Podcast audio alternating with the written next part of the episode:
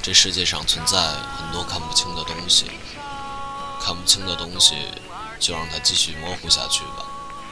有些事，有些爱，有些人，看得太透彻，反而越伤心。我并不是怕你讨厌我，只怕你的言语会影响其他人对我的看法。不了解我，就不要随便评价我。欢迎收听隔壁调频。我是西子大叔。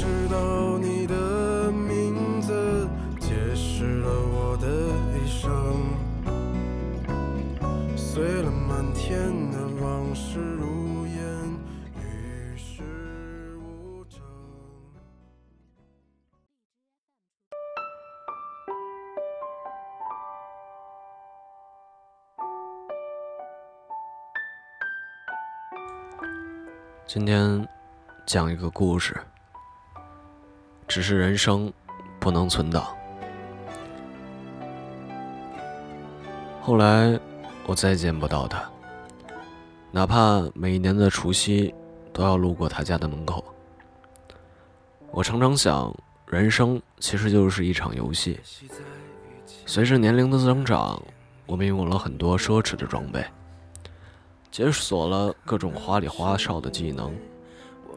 我们不断升级，不断闯关，只是人生不能存档，不然我就带着二零一四年的人生攻略，坐着时光机回去把它打通关，拉着他的手，一把鼻涕一把泪的告诉他，我错了，我再也不贪玩了。十六岁那一年，我和他的故事像所有青春系列电影一样。两个中学生青涩而美好的恋爱，也像这种电影俗套的结尾一样，毕业就分手。初中毕业后，我们走上两条完全不一样的道路。他如愿去了一家蛋糕店，每天朝九晚五，因为爱吃。而我呢，继续在一所满是怪物的高中，当我的校园霸主，无恶不作。我以为这只是个某关的小 boss，我已经通关了。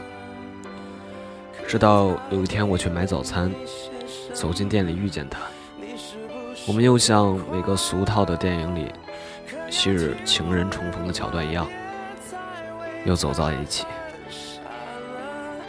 就这样走到了二零一四，在某个平淡无奇的晚上，我和我爸发生了父子间最激烈的一次争吵。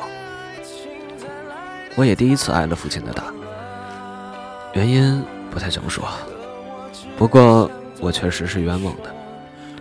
然后我拿着一部手机，开始了我第一次离家出走。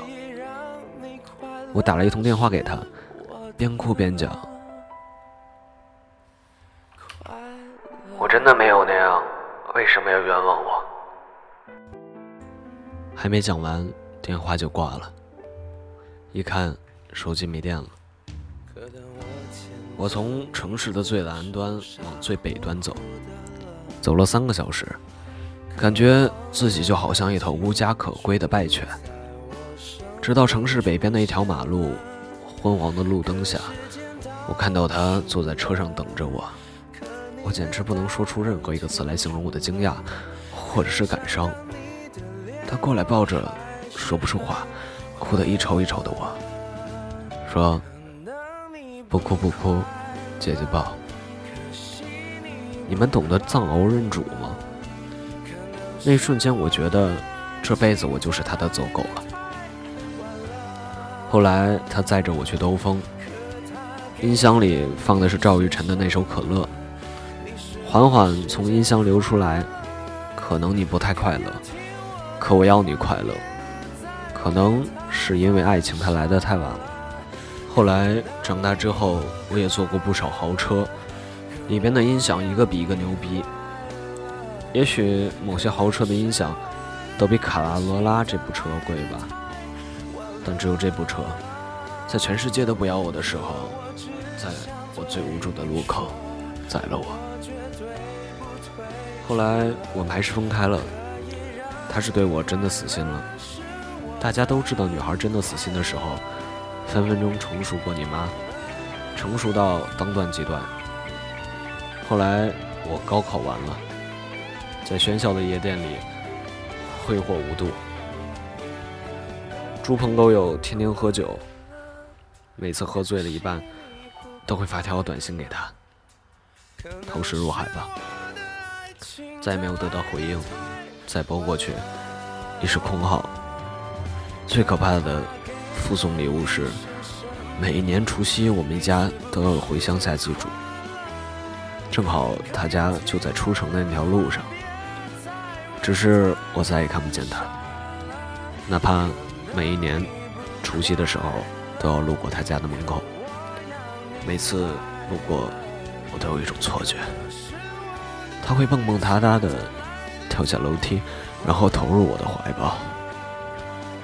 后来有一次，我从酒吧里摇摇晃晃的出来，发动车子，慢慢的开回家，想要打碟，放首音乐，醒醒酒，不小心按到了电台，电台里温柔的女声传出。下面，让我们来听一首来自某先生点歌的《可乐》，一首非常好听的歌曲。是谢安琪的版本，仿佛身体被闪电击中，车直接撞在旁边的绿化带。我趴在方向盘上，泪如雨下。是啊，二零一四年的存档坏了，怎么都进不去了。